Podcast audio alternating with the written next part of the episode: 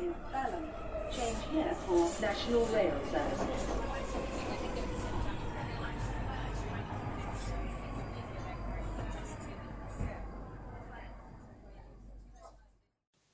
Bine te-am regăsit în stația Londra. Eu sunt Manuel Cheța de la manuelcheța.com și tu asculti podcastul Un român în Londra. Suntem acum la episodul numărul 140 la podcastul Un român în Londra, episod denumit Ziua Marii Introspecții Naționale, introspecții cu ghilimelele de rigoare. În acest episod vreau să vorbesc despre mica lecție de istorie făcută de Eftimie cu ocazia Zilei Naționale a României, despre bajocura la adresa fetelor și femeilor românce și despre fapt, sfaturi pentru settled status. Înainte de orice, vreau să aduc aminte de faptul că podcastul de față este partea Think Digital Podcast Network.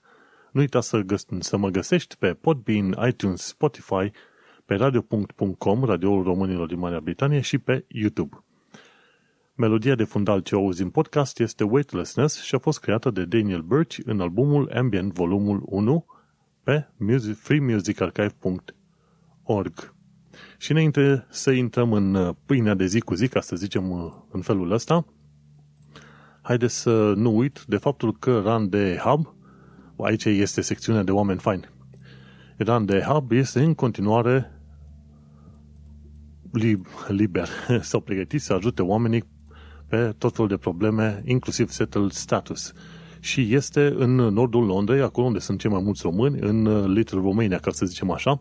Activează și în Little Romania, care e în zona Enfield, Burnt Oak sau Bontoc, dar activează și în Harrow, mi se pare, Enfield și probabil și în alte zone pe unde sunt foarte mulți români. Nu uita să intri pe canalul de YouTube Settle QA ca să primești informații cât de cât noi, cu tot felul de întrebări, dar dacă vrei să fii chiar la zi cu toate informațiile legale de Settle Status, nu uita să intri pe contul de Twitter The 3 Million. Și acolo găsești o mulțime de sfaturi și informații și filme care te pot ajuta să înțelegi mai bine care este toată treaba asta cu Settled Status. Mai discutăm ceva de Settled Status puțin mai mai în jos când ajungem la sfaturi pentru Settled Status. Oameni fan, fine, run de Hub, Settled QA și The 3 Million pe Twitter. Și iată-ne la nou episod foarte interesant de viața în sănătate, viața în UK, viața în Londra și așa mai departe. Este un episod puțin mai diferit și titlul meu era ceva mai ofensiv, dar am zis să o las să fie mai low-key, ca să zicem așa, și să o las mai moale cu, să zicem, critica, dar, bineînțeles, e suficient de multe critică în subiectele pe care le voi trata astăzi. De obicei folosesc Ziua Națională a României, așadar la mulți ani românilor, 1 decembrie 1918, Ziua Națională a României se sărbătorește în fiecare zi, în fiecare an, pe data de 1 decembrie. Bineînțeles, zi națională ar trebui să fie în fiecare zi, dar uh, lăsăm utopiile la o parte. Important lucru este că urez la mulți ani tuturor românilor de peste tot, nu numai din România, și cu ocazia asta le cer să treacă printr-un fel de introspecție personală, națională, ca să zicem așa, în așa fel încât să-și dea fiecare seama, ok, ce a făcut cu viața lui, ce a făcut în viața asta și modul în care, să zicem, ajută cumva la bunăstarea României. Că poți ajuta la bunăstarea României nefurând și nemințind. Și aici ajungem în punctul în care o să discutăm puțin de mari patrioții planetei astea și mari patrioți români de peste tot pe care îi tot vezi și o să am câteva întrebări legate de toată chestiunea asta. Important lucru, până una alta, la mulți ani românilor, este 1 decembrie și în principiu este o perioadă de sărbătoare.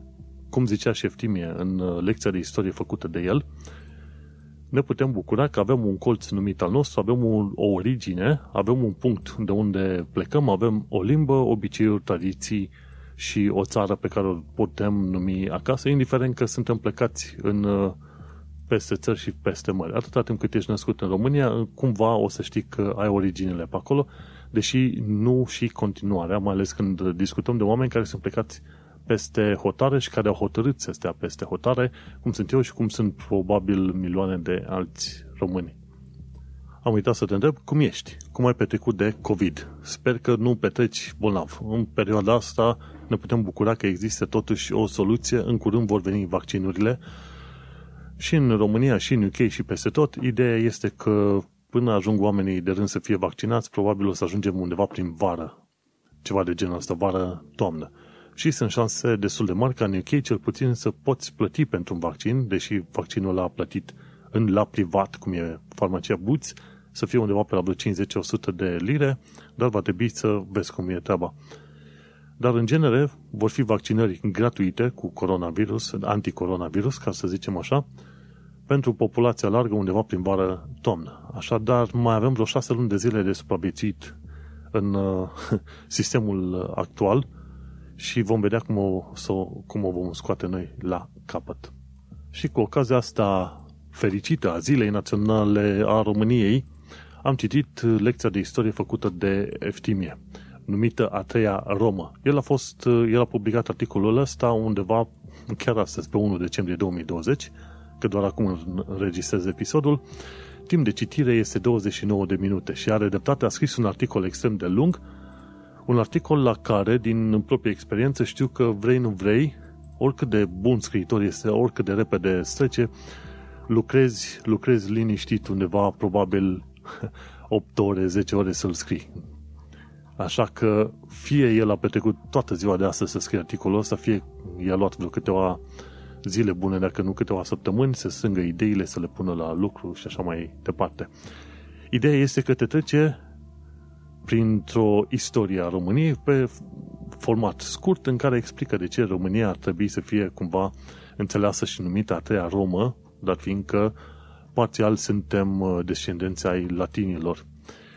Și în toată istoria asta este foarte interesant de povestit, să zicem, de văzut de desubturile istorice. Pentru că, în principiu, la lecțiile de istorie de, din România, din școală, vezi că de obicei se spune lupta X, lupta Y, toate cele, dar nu se spune și faptul că au trebuit date mite pe acolo-acolo și faptul că a trebuit să facă jocuri politice România de-a lungul timpului să supraviețuiască și, să zicem, motivele pentru care la un moment dat diversi domnitori au vrut să construiască o din asta o Românie mai mare și motivele pentru care vecinii în principiu consideră România ca având, să zicem, tendințe din asta imperialiste.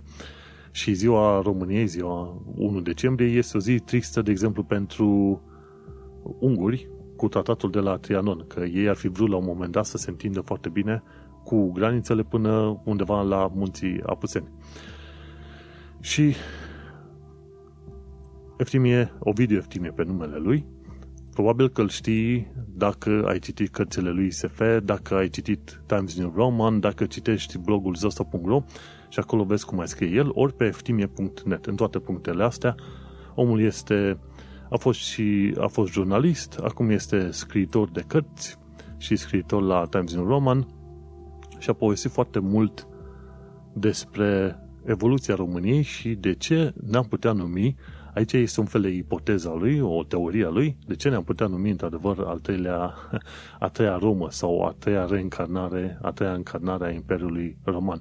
Nu trebuie să fii de acord cu el în toate punctele pe care le prezintă, însă el vorbește de anumite puncte sau de desubturi pe care noi nu le învățăm din școală. Și este bine. Este bine ca la un moment dat să ai acces la mai multe asemenea surse din care să înveți și din care să înțelegi anumite lucruri. Esența articolului este ca de fiecare dată faptul că România ai, ai un loc de unde te tragi, ai o limbă, ai o religie, ai un sistem politic, cum ar fi aia de republică, de organizare, ai o zonă de unde vii tu și atunci, în principiu, te poți bucura că ai o origine a ta. Faptul că România a fost călcată de tot fel de puteri mondiale în stânga și în dreapta, asta se zice contează mai mult sau mai puțin, pentru că în principiu românii ăștia, cu toată bătaia luată, au rămas pe zona aia, n-au fost alungați pe nicăieri. Acum, părerele diferă. Din punctul meu de vedere, aș putea considera că România tot ce a reușit să facă este să ia bătaie timp de milenii, chiar dacă a reușit să stea pe loc. Pe de altă parte, tot ce s-a reușit din punct de vedere istoric, într-adevăr, este un lucru foarte mare să unești țările respective și să creezi un uh, punct oarecare, câteva sute de mii de kilometri pătrați, în care să zici că ăsta este teritoriul, ăsta este locul nostru. Și acum, din punct de vedere al, dacă faci un zoom out și te uiți așa la țară, ca țară și ca istorie, da, toate lucrurile sunt faine și frumoase. În principiu, noi trăim dincolo de istoria asta, noi trăim viața de zi cu zi și atunci descoperi foarte bine că, deși ai o origine, există foarte mulți români care au plecat din țară. În principiu, cred că avem cea mai mare proporție de români plecați din țară pe orice fel de motive ai putea spune, dar cea mai mare proporție de români pe timp de pace, plecați din țară, nu știu. 5 milioane de români poți să zici că sunt plecați la o populație de vreo 23 de milioane, ceva de genul ăsta. Și interesantă chestie, în celălalt episod, pomeneam faptul că s-au născut mai mulți copii ai românilor în diaspora decât în România. Pentru prima oară, în 2020, pentru prima oară în, uh, în istoria României, într-un fel să zici, s-au născut mai mulți copii de români în sănătate decât în uh, România. Dacă părinții copiilor respectivi preferă să rămână acolo vreo 3 până la 5 ani de zile, sunt șanse destul de mari ca mai apoi ei să nu vrea să revină în România pentru niciun fel de motiv, pentru că copiii deja au crescut și au prins rădăcini în uh, noua țară în care sunt ei. Și atunci te vei pomeni că nu numai că au plecat aia tineri, dar nici sursă nouă de oameni nu mai ai așa cum credeai uh, că ar fi în mod normal. Și discutăm acum de realitatea actuală, de chestia aceea, acum nu de istorie, și anume că ai o origine și un lucru foarte bun să știi că ai o origine și teoretic vorbind ai un loc unde te pot, poți întoarce. Însă trăim într-o epocă în care, indiferent de unde ai tu originea, sunt șanse destul de mari că tu vei emigra oriunde te vei duce, nord, sud, est, vest, ce vrei tu. Și mai ales când trăiești într-un sistem cum e Uniunea Europeană, te vei duce liniștit în alte țări unde vezi tu cu ochii. O bună parte dintre românii plecați, într-adevăr, ei vor să revină în țară. Asta e adevărul. Însă, vei descoperi de-a lungul timpului că foarte mulți oameni vor prefera să rămână în continuare în străinătate.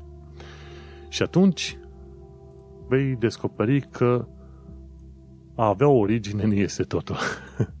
Pentru că vei descoperi că ai și o continuare și prefer să rămâi cu continuarea decât cu originea.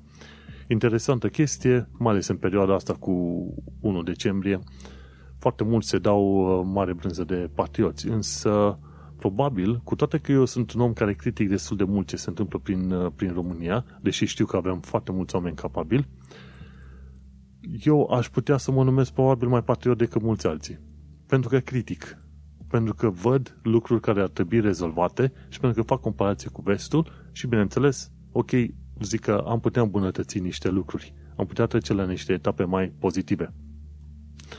Și pe YouTube și pe Twitter de obicei am stat departe astăzi, pentru că n-am vrut să mă să zic, să mă aburesc sau să mă amețesc prea mult cu mesajele noastre de patriotism exagerat de la o mulțime de oameni care nu sunt patrioți în modul cel mai clar al cuvântului. Pentru că dacă ai vrea să fii patriot, n-ai mai arunca mizeria pe jos, n-ai mai parca pe locul altuia, n-ai mai da o șpagă de colo-colo, n-ai mai zice că uh, nu te bagi când uh, un uh, vecin de-al tău își bate soția acasă și alte chestii din asta. Dacă ai fi cu adevărat patriot și vrea să faci o chestie pentru țară, să meargă mai departe, n-ai face o mulțime de măgării care se fac și acum în România.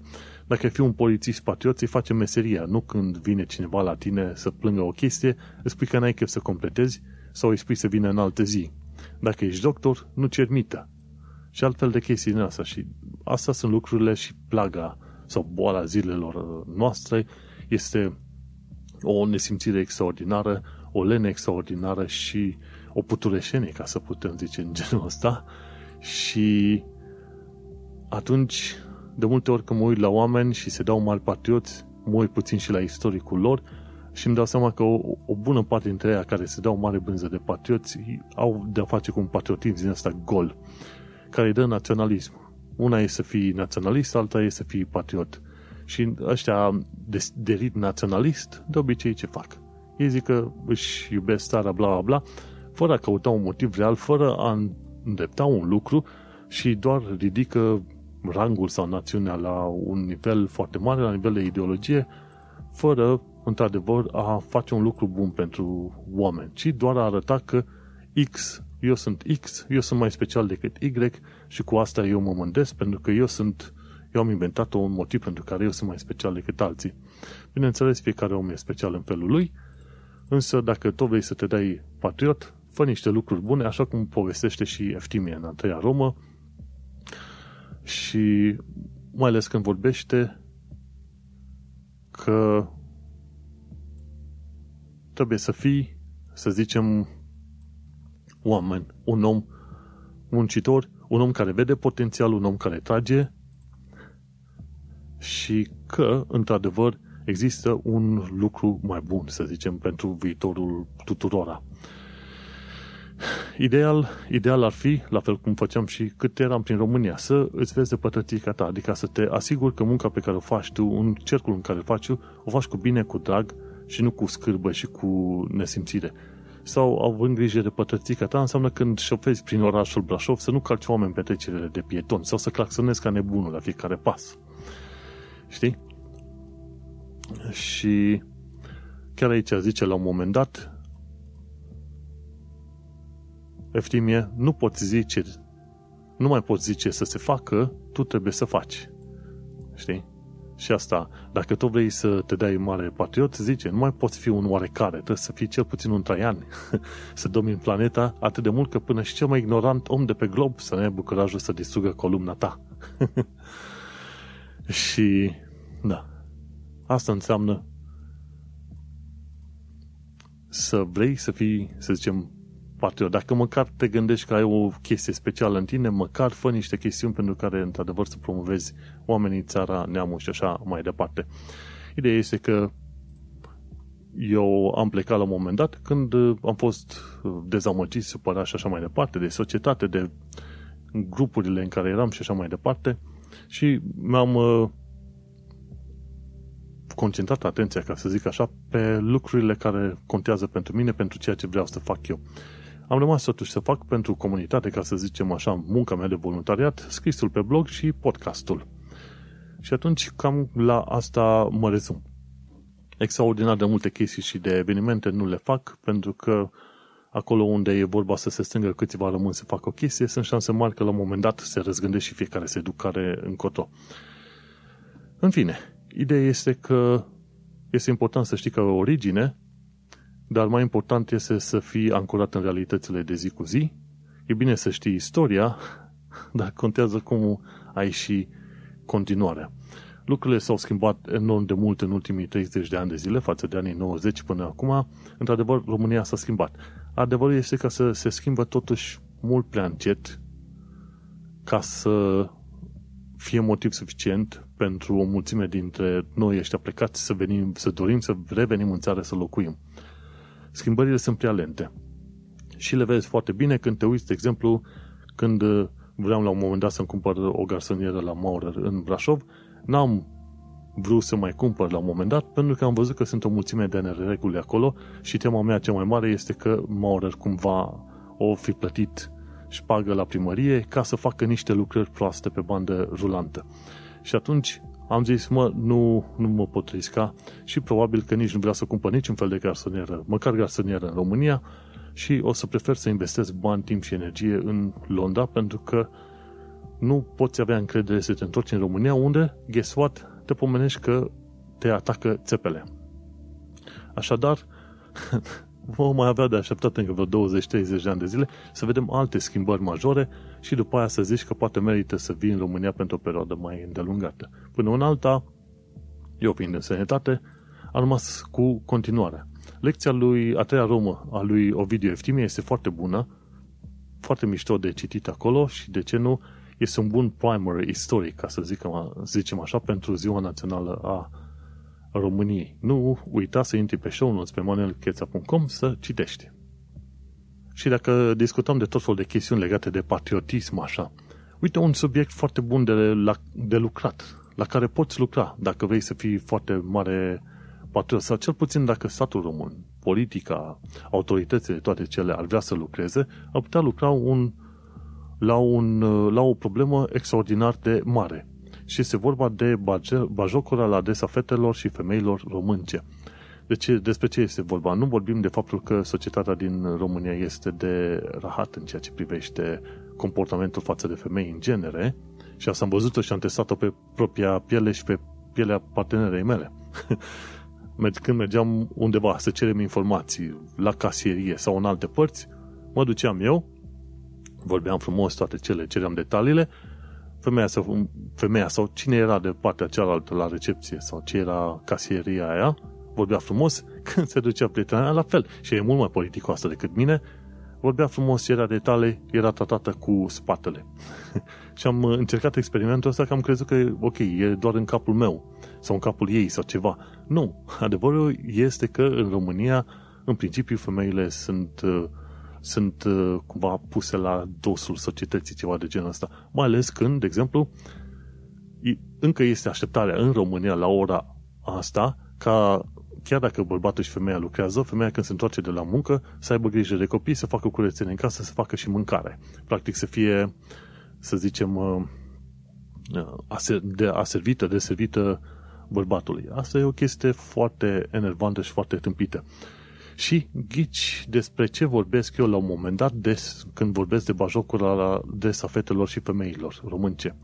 Foarte mulți oameni zic la un moment dat că uh, româncele și-au căutat-o cu mâna lor când au ajuns să fie la un moment dat uh, traficate pentru prostituție în sănătate. Și în România există chestia asta blaming the victim. Adică dacă o femeie a fost dusă cu forța la prostituată în sănătate, gata, ea a căutat-o, ea a vrut-o. Pentru că așa rezolvă românul uh, problemele, zicând că victima a fost de vină și gata. Dacă victima este de vină, atunci nu mai trebuie să intervii tu, pentru că problema este rezolvată. Dar asta este o ipocrizie și o mișelie extraordinar de mare. Dacă ești patriot, dacă într-adevăr te interesează binele țării și dacă vrei să zici tu că îți pasă într-adevăr de națiune, ei bine, nu mai considera femeile care sunt duse la prostituată în sănătate ca fiind uh, ele care au căutat asta de bună voie. Foarte multe, bineînțeles, sunt racolate din familii sărace, unele sunt răpite, cele mai multe sunt păcălite că au un prieten în sănătate, ori că merg la muncă în sănătate și după aia sunt uh, torturate pentru că asta nu prezintă chestia asta de la, din niciun fel de articol la un moment dat, faptul că atunci când, e traficul de, când are loc traficul de persoane, are loc și o tortură fizică și psihică pe acolo. Zim și mie câți bărbați ar prefera să ia atâta bătaie să fie violați pe bandă rulantă, pe cum sunt bătute și violate femeile astea. Zim, aștept 3 secunde să-mi zici. 3, 2, 1. Nu numai că nu ți-ar conveni. N-am văzut mulți bărbați care să poată să ia bătaie atât de multă, să fie violați și mai apoi, cumva după ani de zile, să reușească să-și mențină creierul întreg să se poată duce, să fugă de acolo și să-și vadă mai departe de meserie. Foarte mulți are scuzat treaba asta, băi, dar sunt foarte multe țigănci. Da, țigănci, într-adevăr, se întâmplă să fie foarte multe luate și duse la prostituată în, în sănătate, dar pentru faptul că fac parte dintr-o minoritate, asta nu înseamnă că dă cuiva dreptul să fie bajocorite. Și bineînțeles, foarte mulți țigani sunt implicați în asemenea chestiuni legate de traficul de persoane și nu numai. Și atunci uh, ai zice, băi, dar nația, etnia aia și-o merită că și-o fac între ei, între ei. Nu. Niciun fel de etnie nu merită și nu are voie să facă rahaturi din astea. Și aici nu se poate scuza treaba asta. De-aia zic, am pus în show notes un articol care duce către uh, The Guardian, un link care duce către uh, The Guardian, și spune așa, Silent Victims, the hidden Romanian women exploited in the UK sex trade. În UK mi se pare că este legal să existe bordeluri din astea și tocmai de aceea au adus ăștia foarte multe femei și fete. Și nu, nu știu de la ce vârstă, dar am înțeles că erau și de 14 ani și de 13 ani și așa mai departe. Și au adus femei și fete, le-au obligat la prostituat, le-au torturat, bătaie, amenințări, tortură fizică și psihică și mi se pare că foarte des se aude că e, e în Londra mai ales că ar fi vorba undeva prin zona de est și probabil și prin zona de nord. Și zicea, în articolul ăsta de la The Guardian, zicea că 86% dintre femeile din Leicester care erau obligate la să se prostitueze erau românce. 86.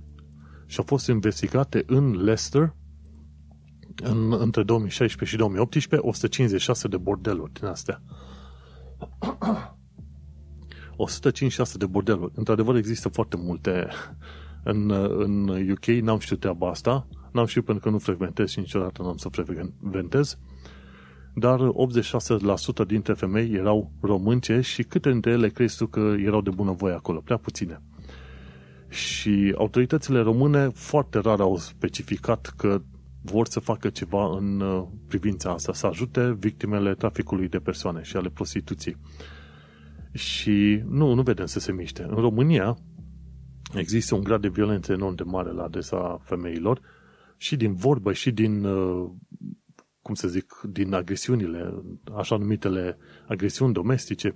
La un moment dat citeam un status pe grupul de Facebook uh, locatari sau deținători de apartamente, Maurer, grupul, nu mai știu cum. E vorba de grupul de Maurer imobiliare de lângă Coresi.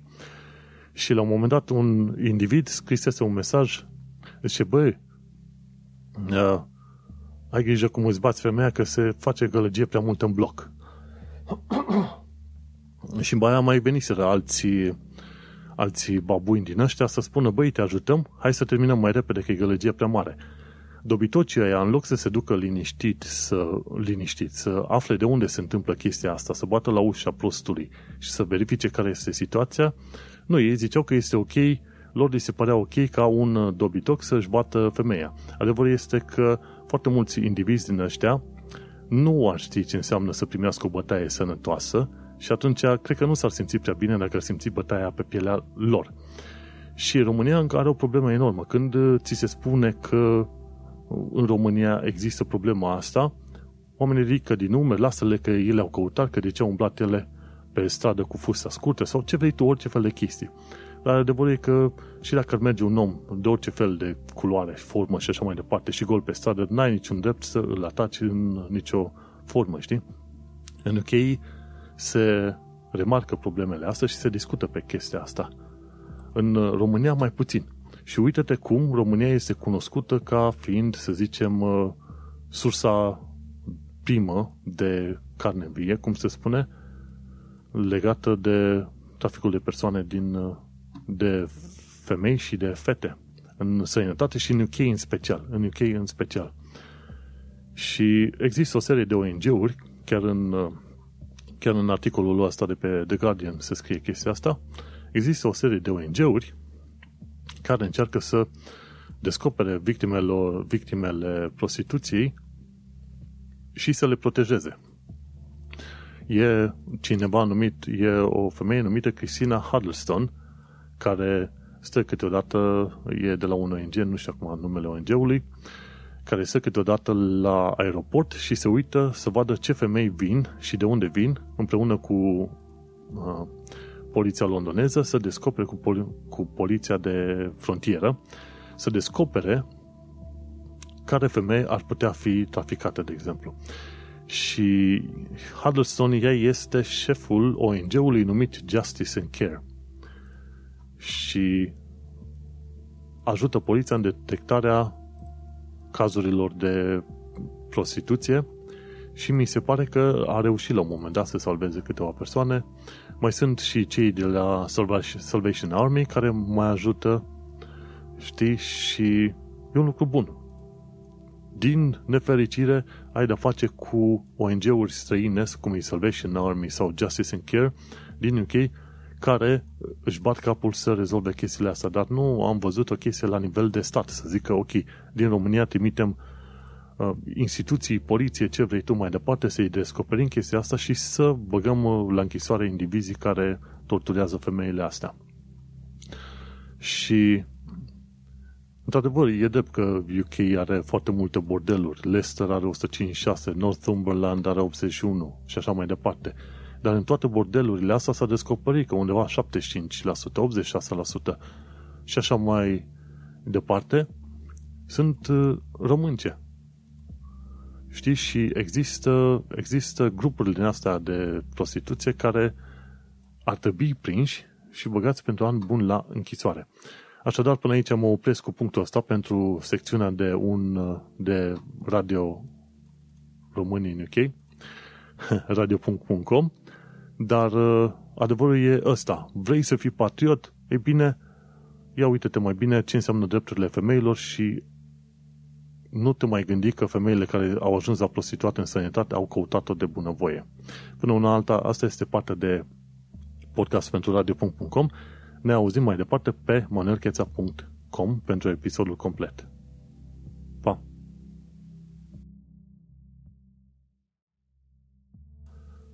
Și când te uiți la asemenea cazuri, cum e ce am povestit mai înainte cu uh, sechestrarea femeilor, prostituție și cu tortura în genul ăsta, zim și mie cât de patriot vrei să te mai simți în felul ăsta. Că nu poți zice că e un caz izolat. Cazuri izolate când e 1, 2, 3. Când sunt cazuri de zeci, sute de femei, poate chiar mii de femei care sunt traficate în străinătate, la nu mai este un caz, ale un șablon, este un tipar după care se întâmplă chestiile astea. Și în România sunt foarte multe tipare din astea și 1 decembrie, ziua de 1 decembrie, întotdeauna mi-aduc aminte de tot felul de tipare din asta. De la faptul că omul înjură mult prea repede, de la faptul că vecinii își parchează, parcă, își parchează mașina pe locul unde nu trebuie, de la faptul că n-ai loc pe trotuar să treci pe, ca persoană cu handicap, de la faptul că orice fel de persoană cu handicap ești în România, tu ești efectiv prizonier în propria ta casă, pentru că nu ai unde să ieși pe afară, așa mai departe, până la modul în care se comportă oamenii față de tine, la casierii, când treci, când treci pe trecere pietoni. Păi, la Făget, în Brașov, era să fiu călcat pe trecere de pieton cu alți oameni în față și în spate de trei ori, în 2015. Ăla a fost și anul în care m-am, m-am enervat enorm de mult și am zis, știi, știi bă, îmi iau catafusele și mă duc, pentru că bă că cu, cu ăștia nu se poate.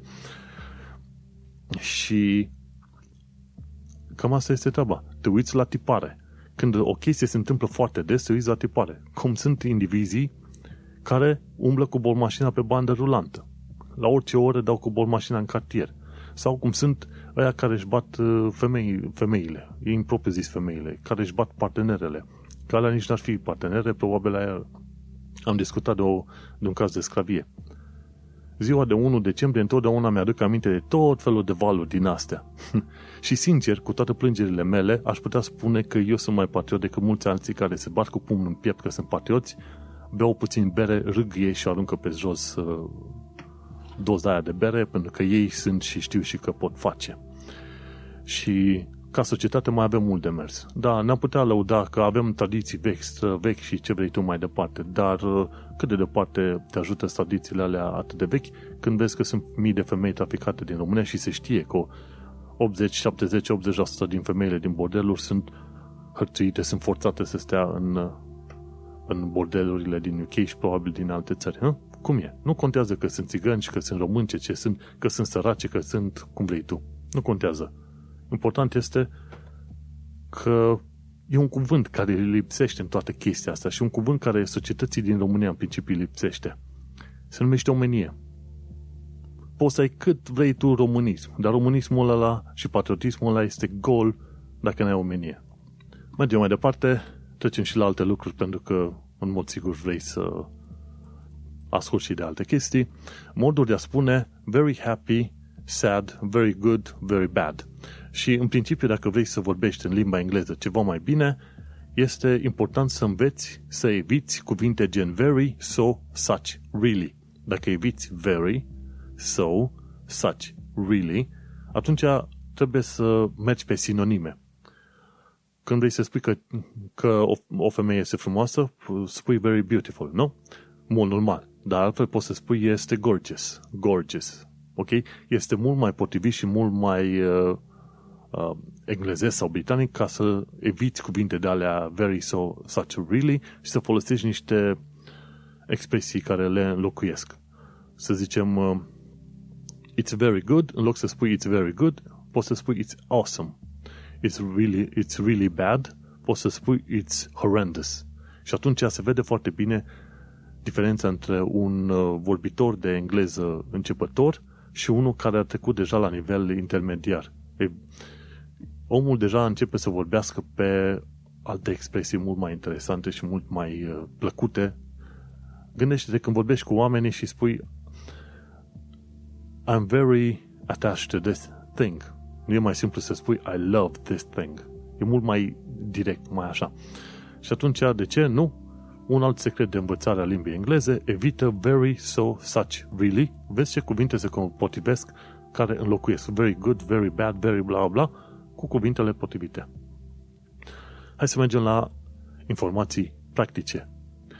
Ca să poți aplica pentru pre-settled status măcar, tu trebuie să fi fost în UK pentru cel puțin o zi înainte de 31 decembrie 2020 ca să poți da. Și în principiu, pentru, chiar și pentru pre-settled status, încă se poate aplica până pe 30 iunie 2021. Cam și ratat anul în care mai sunt. Cu coronavirusul ăsta nici mai știm ce ani ești și până în 30 iunie 2021 poți să aplici în continuare pentru settled status, cu condiția ca tu să fii fost în UK pentru măcar o zi înainte de 31 decembrie 2020.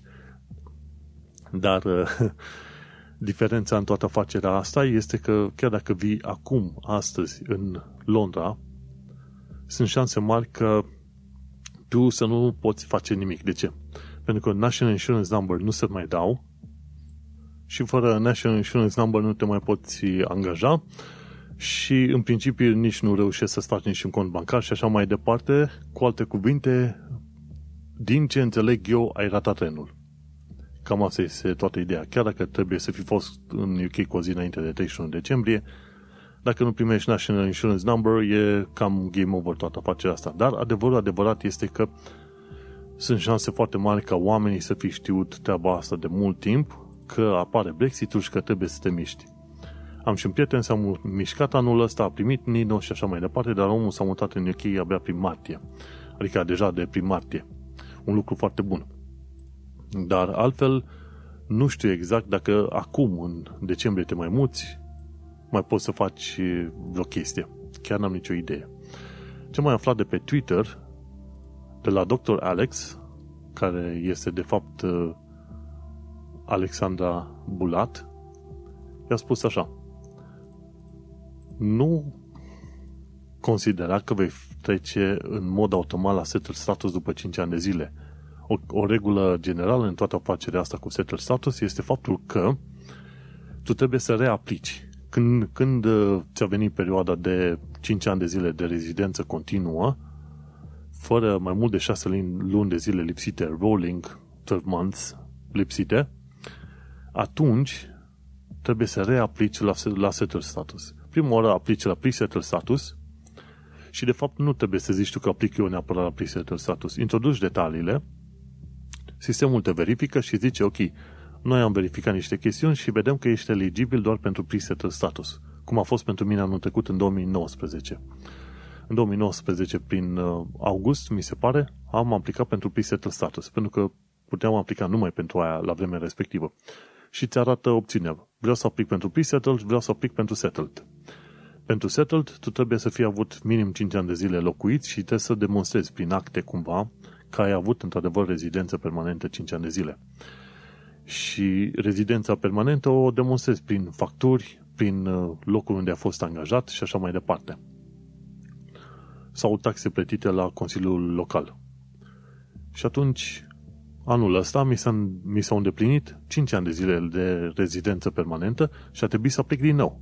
Și când am trecut prin procesul ăsta de aplicare, am reintrodus detaliile, am reintrodus Nino, tot felul de alte lucruri, iar la final zice, ok, vedem că din uh, informațiile pe care le avem, tu poți aplica pentru settle status, adică rezidență permanentă. Și am zis, da, ok, vreau să aplic pentru settle status și așa mai departe. La două zile distanță am primit uh, confirmarea că într-adevăr am settle status, adică re- re- rezidență permanentă.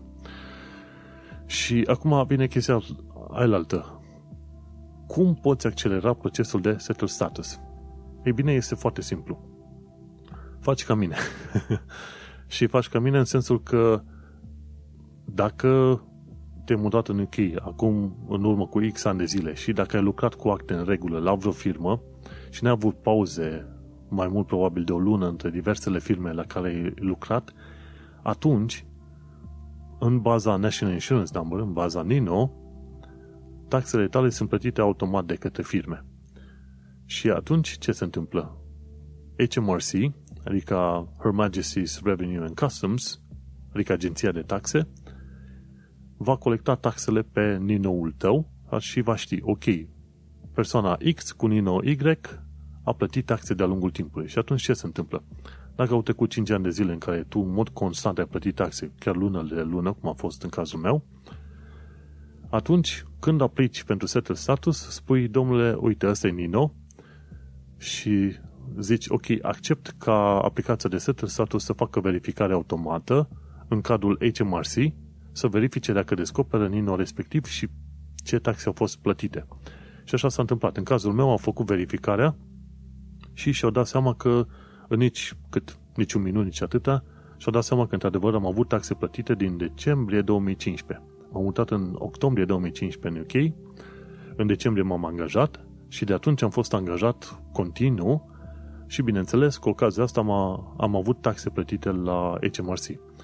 HMRC chiar are o aplicație, îți faci un cont online la HMRC ca să ai și tu acces la detaliile respective și după aia instalezi aplicația pe telefon. Și pe HMRC mă pot uita oricând vreau să văd ce taxe am plătit de-a lungul anilor, pe ce s-au dus taxele mele, câți bani am uh, primit înapoi și așa mai departe, la ce firmă am fost angajat. Ai tot felul de detalii online extraordinar de bine structurate acolo și este un lucru foarte bun. E un lucru din care poți să se învețe și în România. În România, de exemplu, tu nu știi, n-ai acces la o chestiune organizată. La NAF mi se pare că e spațiul virtual al clientului sau al userului, cum vrei să-i spui mai departe, în care poți să vezi niște detalii. Însă n-am mai intrat pe ăla de un an, doi ani de zile, ceva de genul ăla, ca să văd cum este organizat. Oricum este execrabil de prost organizat totul acolo.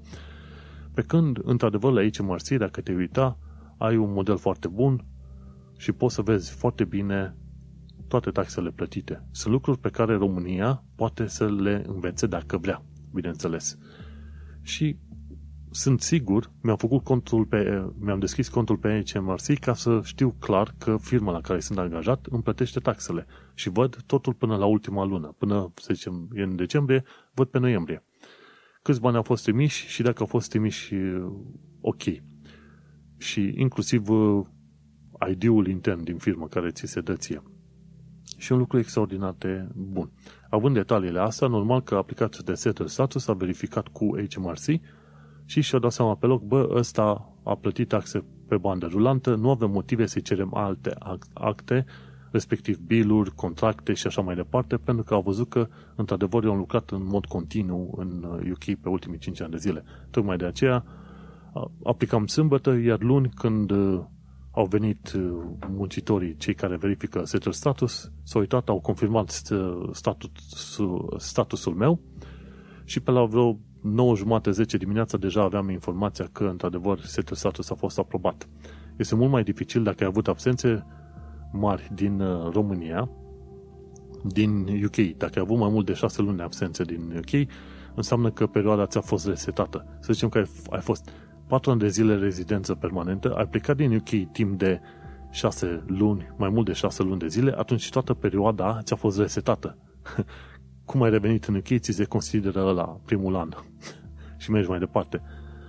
Și am f- a trebuit să fiu foarte atent la tot felul de chestii de matematică și de chestiuni care țin de setul status și condiții, ca să nu mă trezesc că sunt cumva pe din afară. Dacă n-ai lucrat în permanență, atunci trebuie să ai uh, niște biluri pe numele tău, să ai niște taxe plătite pe numele tău. Cei mai mulți oameni care vor avea probleme cu setul status vor fi cei care au lucrat la negru și care n-au nici măcar facturi, niciun fel de factură pe numele lor.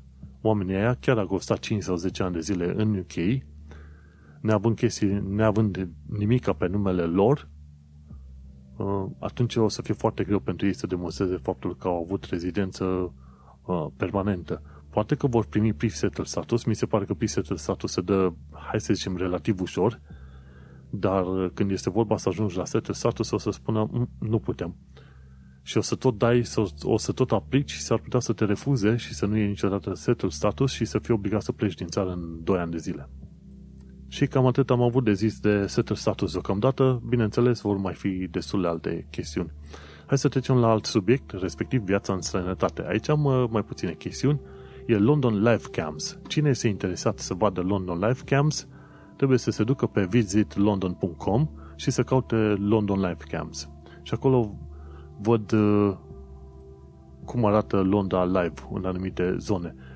Pot să vadă cum arată de pe Shard, de exemplu, cum arată de la Canary Wharf, cum arată de la Westminster Bridge sau chiar pe uh, râul Tamisa, dar lângă London Eye, foarte interesant. Și are și un timelapse din ăla, poți să dai un daily timelapse pe ultimele 24 de ore și rulezi și îți arată cum a trecut timpul așa și cum cum a fost și cu cerul și toate cele. Foarte, foarte interesant. Deci e visitlondon.com și cauți live camps acolo, London Live Camps. Și pentru cine e interesant, interesat, pardon, am și linkuri către poze. De exemplu, Clapham Junctions, când era în vremurile vechi, e ceață în Londra, în zona Canary Wharf, după aia One Canada Square cu capul în ceață sau Canary Wharf iarăși înfundat în ceață. Bineînțeles, sunt, uh, am stat în zona Isle of Dogs o perioadă bună și am fost întotdeauna fascinat de vizitele la Canary Wharf. Când te duci în Canary Wharf, zici că ai intrat pe o altă planetă, pe un alt oraș. Zici că ești cumva într-o zonă gen New York, când te plimbi pe zonele alea. Și noi venim din România, normal că suntem fascinați de clădirile astea super înalte. Și când stăteam chiar în zona Isle of Dogs și vreau să mă reîntorc într-o vreme în zona aia, mă motiva. Mergând prin parc, mă, ducându-mă la cumpărături, mă motiva să văd zgârie noria aia, să zic, băi, uite că se poate, în țara asta se poate, hai că poate mă motivez să lucrez și eu să învăț mai bine o chestie, să lucrez mai bine la un alt proiect, să trag mai tare ceva de genul ăsta. Și da, când am ocazia și văd că ăștia pun poze cu Canary Wharf, mai ales când e în ceață, mă uit de fiecare dată. Sunt foarte faine și pozele, dar și Canary Wharf. Mergem mai departe la partea de COVID. Credeai că am uitat, nu? N-am uitat. Dr. John Campbell are un canal de YouTube, este fost doctor, fost, uh, nu doctor, uh, asistent medical, dar care înțelege foarte bine chestiuni legate de transmisia bolilor și așa mai departe și el face pe YouTube serii întregi legate de coronavirus, în special pe US și UK și a făcut un episod nou despre transmisia coronavirusului. Este un studiu făcut de, de Department of Homeland Security din SUA. Și ei au ajuns la concluzia că tu poți fi infectat cu 10 sau până la 1000 de particule virale. 10 virus, virusuri din astea, pentru unii oameni, sunt suficiente pentru a fi îmbolnăvit. 10 ce înseamnă? Este extrem de puțin. este extrem de puțin te poți duce într-o cameră, stai o singură secundă, ai tras odată aer în tine și gata, te-ai infectat. Atât este de, de periculos ăsta coronavirusul. Și din ce am înțeles, oamenii când vorbesc sau când respiră, eliberează undeva pe la vreo 100 de mii până la un milion de particule pe oră. Gândește-te, un milion de particule din asta virale eliberate pe oră. Tu îți dai seama cât de mulți oameni poți îmbolnăvi dacă ești într-o cameră și îți vin oamenii unul după altul să treacă prin camera aia. Tocmai de aceea, sfatul general este să se ventileze extraordinar de mult uh, locurile în care sunt, vizitați, uh, sunt vizitate de oameni. Nu uita, de la 10 până la 1000 de particule suficiente să te îmbolnăvești. Ce am mai aflat de curând este că zincul nu te ajută în combaterea COVID. Science-Based Medicine a scris un articol despre zinc și COVID. Și zincul nu. Zincul este, este util suplimentele de zinc sunt utile atunci când ai deficiențe de zinc, dar pentru majoritatea oamenilor nu se impune treaba asta. Așadar, zincul nu te ajută în combaterea COVID. Cei de la Bloomberg, Business Insider, pardon, au făcut un breakdown pe zile legată de modul în care coronavirus evoluează. Și zice, în ziua 1 te simți doar puțin tel uh, supărat. Unii pot avea diarie.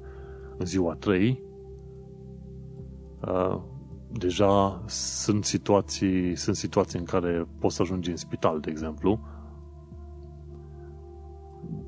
mai ales dacă ai pneumonie.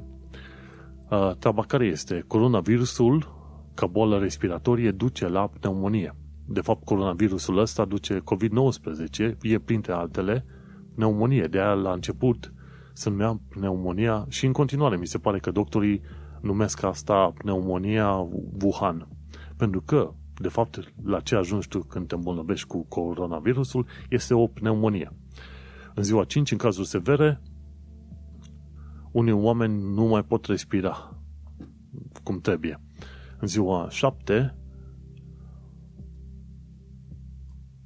unii, unii oameni au trebuit să fie duși la spital neapărat because, din cauza lipsei respirației cum trebuie. Știi? Și în ziua 8, cei care au fost foarte bolnavi au ajuns să fie intubați. Și aici s-au prezentat zilele astea de la ziua 1 până la ziua 27 pe baza studiilor făcute în China, în Wuhan, legate de oamenii care au fost uh, îmbolnăviți. Ideea e că era bine ca asemenea informații să fie disponibile mult mai devreme și atunci uh, sunt șanse foarte mari că atunci când se vor liniști chestiile astea, uh, China o să aibă ceva explicații de dat, ceva explicații sănătoase. Să nu uităm că oricum din China au mai venit și SARS și MERS, alte pandemii, 2002-2008, ceva de genul ăsta, care au afectat cel mai mult uh, Orientul Mijlociu și puțini oameni din Europa și din SUA. Dar de data asta, pandemia asta care a pornit într-adevăr din Wuhan, tot din China, a ajuns să afecteze o mulțime de oameni. John Hopkins COVID. Și nu m-am uitat pe harta asta altă cu John Hopkins, dar în mod sigur nu vom vedea știri foarte bune. Ci că numărul de cazuri globale, 63 de milioane, milioane confirmați. Gândește-te, pe lângă pentru fiecare om confirmat există cel puțin 10 sau 20 neconfirmați. Deci este posibil ca oamenii cu adevărat, care au fost cu adevărat infectați în uh, lume, să fie ajuns liniști la jumătate de miliard. Jumătate de miliard de oameni efectiv infectați, doar 63 de mii confirma, milioane confirmați și 1,4 milioane de oameni morți, dar se discută de moarte directă de COVID, nu se discută de morțile indirecte. 1,4 milioane de oameni. Și gândește-te că, într-adevăr, oamenii nu fac caz mare de gripă, care gripa anuală, care gripa omoară în mod anual, chiar, cred că și în UK, vreo 10-20 de mii de oameni. Gândește-te că coronavirusul este cam de 5 ori, cel puțin 5 ori mai letal decât gripa. Și atunci, în plan mondial, într-adevăr, dacă te uita, gripa ucidea până în momentul de față cât 200.000 de oameni, dar pe toată planeta. Și, din păcate, e o statistică și se întâmplă în fiecare an. Era să zic în fiecare zi, în fiecare an. Dar uite-te că acum mai coronavirusul e 1,5 milioane de oameni morți de pe urma coronavirusului și nu discutăm de oamenii care în mod indirect vor muri din cauza faptului că spitalele au fost blocate și așa mai departe. Și oamenii care mor în mod indirect sunt un procentaj bun din ăsta la altul. Poți să spui probabil chiar 10% din uh, cei care 10 până spre 20% liniștit cei care suferă din cauza morții indirecte. Și o tactică foarte bună de la NHS, când vor veni vaccinurile, NHS va cere ajutorul celebrităților în promovarea vaccinului anti-COVID. Și s-a descoperit că și în cazuri, cazuri vechi de uh, pandemii și de vaccinări și așa mai departe, la un moment dat Chiar și Elvis Presley a fost prezentat ca luând un vaccin ca să facă pe oameni să se vaccineze. Și asta este foarte bună ideea. De ce? Pentru că oamenii care, cei, cel puțin cei care nu vor să se vaccineze, vor să vadă figuri de autoritate, figuri în care au ei încredere, figuri, oameni, lideri în care au ei încredere, că iau acel vaccin. Când văd că liderii lor iau lideri în care cred ei iau acel vaccin, bineînțeles că vor lua și ei. Și asta e o tehnică bună de la NHS și probabil va trebui aplicată și prin România și peste tot. Ei tot felul de vedete, stânga-dreapta, vedete care nu sunt anti-vaccin și le defilezi în fața oamenilor, uite, vaccinăm și așa mai departe și așa vei reuși să obții o rată mai bună de vaccinare. Ca să obții imunitatea aia de grup sau de masă, cum se spune, tu ai nevoie ca cel puțin cât 70%, 80% din populație, ceva de genul, cel puțin 70-80% din populație să fie vaccinată. Altfel n-ai de unde să obții imunitatea aia de grup. Și cam asta cu COVID-ul, COVID-2, COVID-ul nostru. Și, încă o mică informație, e 1 decembrie, de pe 2 decembrie iese UK-ul din lockdown. Dar nu ies eu. nu ies eu pentru că în continuare există riscul să te îmbolnăvești, mai ales că îți poate afecta nu numai plămânii, dar și inima, rinichii și creierul, așa că nu vrei să fii în trista statistică în care la un moment dat te pomenești că nici inima nu-ți mai funcționează bine din cauza faptului că ai nimerit în mijlocul unui cytokine storm. Caută pe net ce e un cytokine storm și pe aia vezi ce înseamnă aia. Și hai să trecem la actualitatea britanică sau și sau londoneză. Pentru că episodul, fiecare episod de podcast, de fapt îți aduce o salată, o, un bufet suedez de tot felul de informații de toate genurile. Eu sunt într-un fel, vorbeam cu cineva, eu sunt într-un fel, să zicem, reporterul românilor de la fața locului din UK. Și povestesc și de bune și de rele, despre viața mea mai puțin, bineînțeles, dar povestesc și despre bune și despre rele, ca să îți formezi și tu o idee, ca să înțelegi și tu cum este viața în străinătate, cum este viața dincolo, și până la urmă să ajungi să înțelegi și tu de ce eu și mulți alții trăim în străinătate și de ce suntem interesați și fascinați într-adevăr de străinătate cu toate bubele pe care le are. Mergem mai departe. Cum se schimbă șinele la Network Rail? Geoff Marshall are un canal de YouTube foarte interesant, chiar pe numele lui, Geoff Marshall, și vorbește adesea despre transportul public în Londra și foarte des despre trenuri. Și acolo el în ultimul lui, în cel mai nou film al lui, a mers să vadă cum, este, cum se fac uh, schimbările de șine la Whitstable în Kent. Și el are niște prieteni care lucrează la Network Rail, s-a dus, a filmat pe acolo și a povestit de ce trebuie schimbate șinele, oamenii au explicat tot felul de procese pe acolo și așa mai departe. Momentul în care mi-am adus aminte că CVR-ul în România are viteza medie de 50 de km pe oră. Trist, trist. De ce? Pentru că ai nevoie de schimbarea șinelor pe bandă rulantă. E foarte interesant că în 2016, când am mers pe sub canalul Mânecii, puteam merge cu trenul respectiv cu vreo 250 la oră. E Eurotrans, ceva de genul, să nu știu cum se numește trenul ăla. Am fost odată. Și după aia, când am mers cu trenul iarăși prin Olanda, ăla mergea cu 150 la oră. Puteai să ții cafeaua pe masă, n-avea nicio treabă, 150 la oră. În România, abia dacă mergi cu 50 de km la oră. E rușinos. Mergem mai departe. Interesantă chestie. Scoția face o chestie foarte deșteaptă numită uh, o, o acțiune foarte faină prin care, de exemplu, este, Scoția este prima țară din lume care oferă produse feminine gratuite. Nu știu acum exact procedeul prin care uh, oferă produsele astea, probabil prin, uh, prin școli și pe la diferite ONG-uri, dar produsele feminine vor fi oferite în mod gratuit. Și este prima țară din lume care face treaba asta. Mergem mai departe. Zeci de doctori merg cu bicicleta electrică de la bolnavi acasă în zona Merton într-un program pilot. Merton este undeva, te duci pe Northern Line, mergi în sudul Londrei și te duci până aproape de, aproape de final, și prin zona aia trebuie să găsești Merton. Merton mi se pare că e de fapt uh, un district sau o zonă, ceva, nu știu exact. Nu m-am uitat prea mult. Oricum este chiar pe Northern Line, te duci aproape de prima sau ultim, ultima sau penultima stație din uh, zona de sud și acolo dai de Merton. E o zonă mare. Și se pare că în zona aia fac un program pilot, zeci de doctori merg cu bicicleta electrică la bolnavi acasă, în special bolnavi, bineînțeles, vulnerabili. Bun, mergem mai departe, aflu că Scottish Power face măgării. Scottish Power mi se pare că oferă energie electrică pe la casele oamenilor, dar cumva, într-un mod interesant, câteodată reușește să îi înscrie pe oameni fără voia lor, fără știința lor, în planul lor. Scottish Power. Și au fost uh, admonestat Scottish Power de curând, pentru că, efectiv, uh, furau clienții de la alte firme nu știu efectiv, cel mai probabil abuzau de sistemul ăla de transfer de la un client la altul.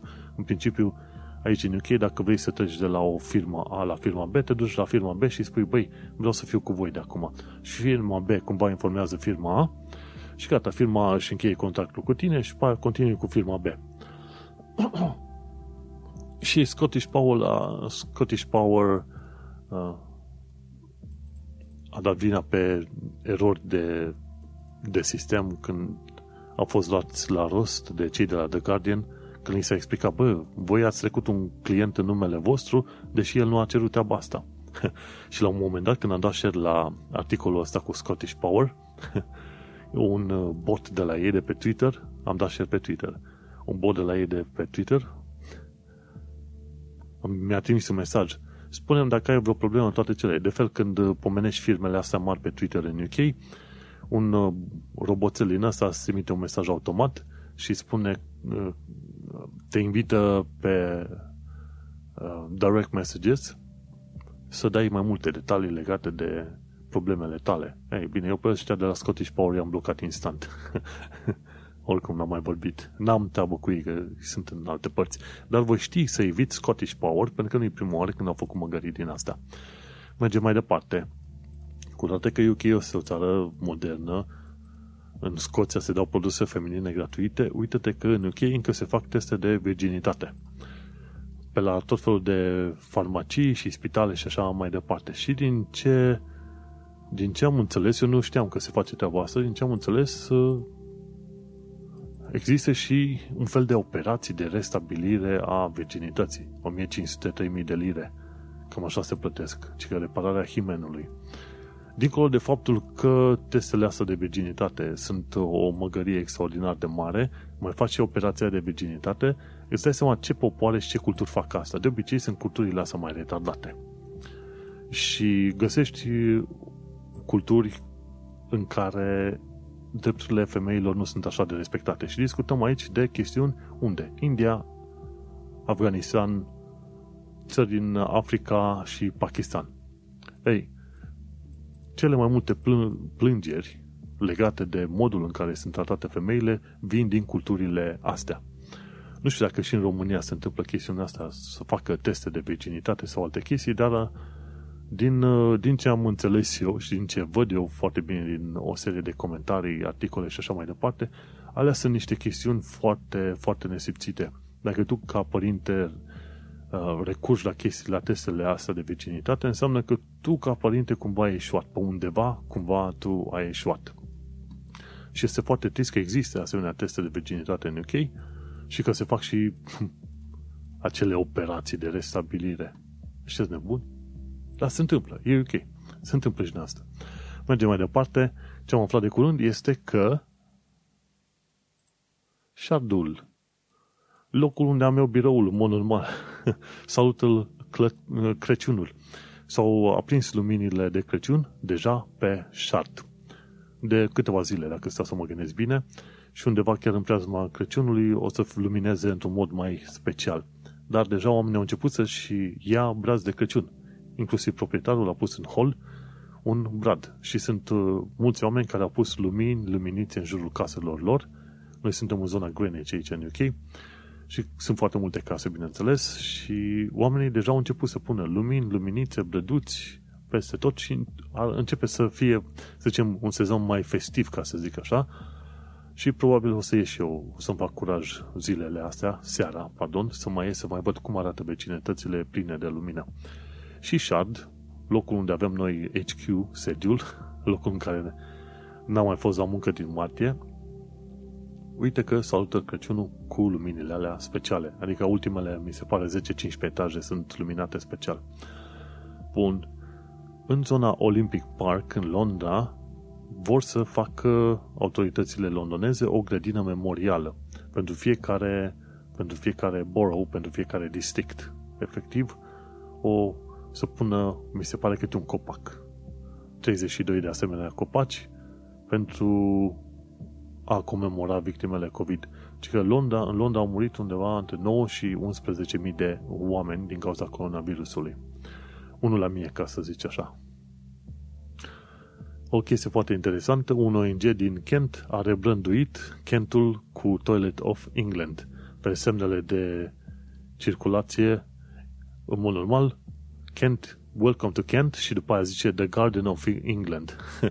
Dar ONG-ul respectiv a pus The Toilet of England, au înlocuit to- Garden cu Toilet. Bineînțeles, apțipildul ăla se poate da foarte ușor jos. În mod intenționat, cei de la ONG au vrut să facă un PR stand, nu să blocheze apțipildul acolo și au spus Toilet of England pentru că, din cauza Brexitului, foarte multe camioane rămân blocate și oamenii trebuie să se ducă să-și facă nevoile. Unde crezi dacă nu se duc în tufișuri? Și tocmai de aia au zis ăștia Toilet of England.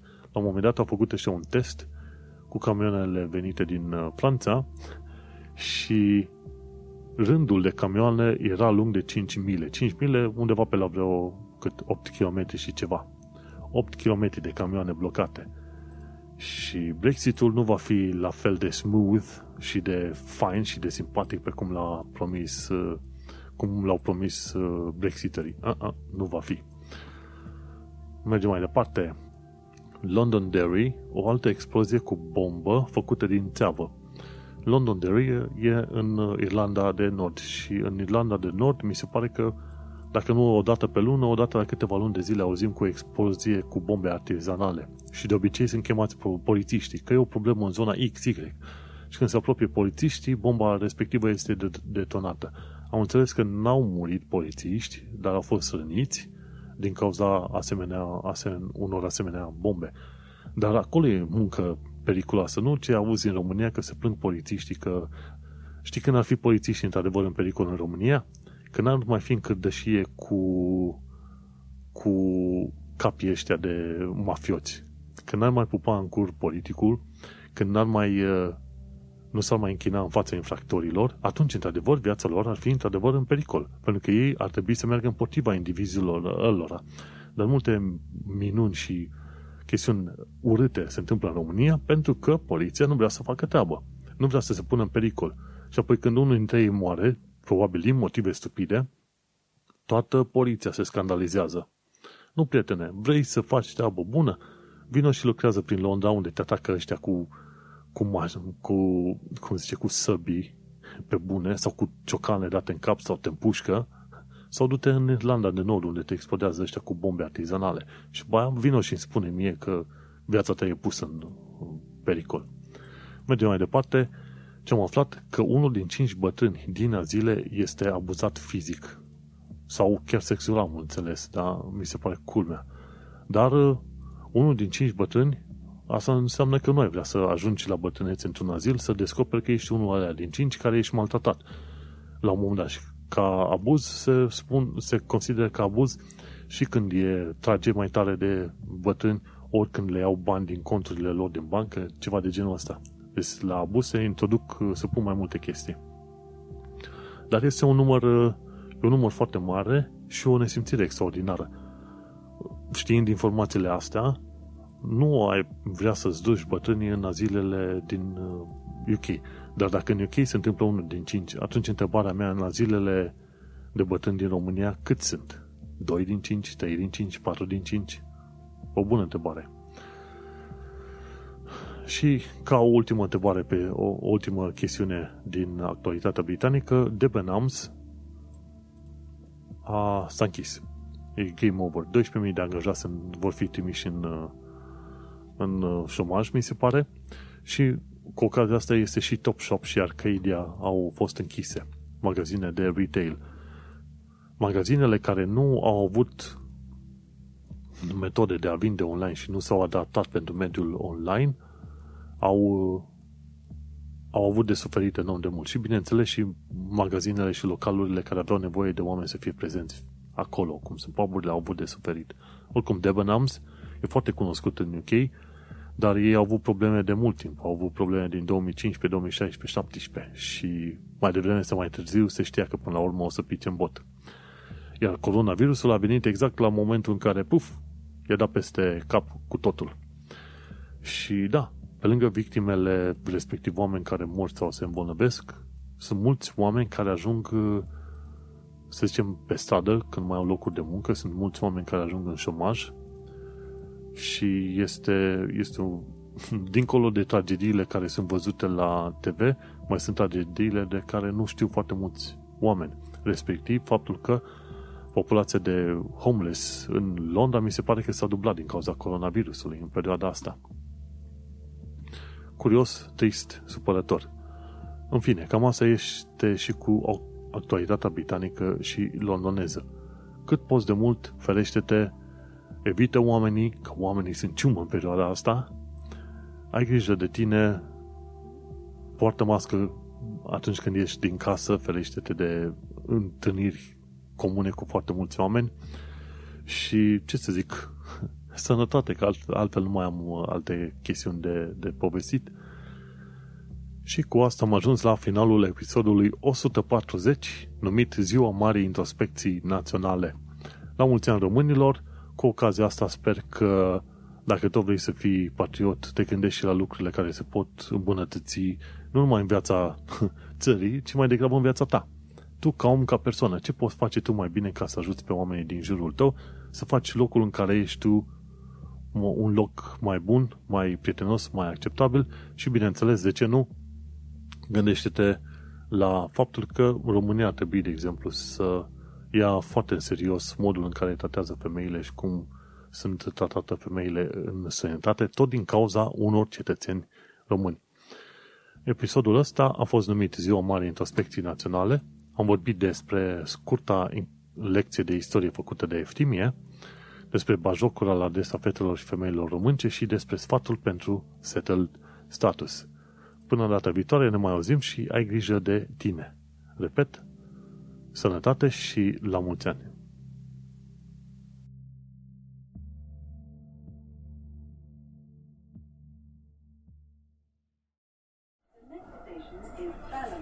Change here for National Rail Services.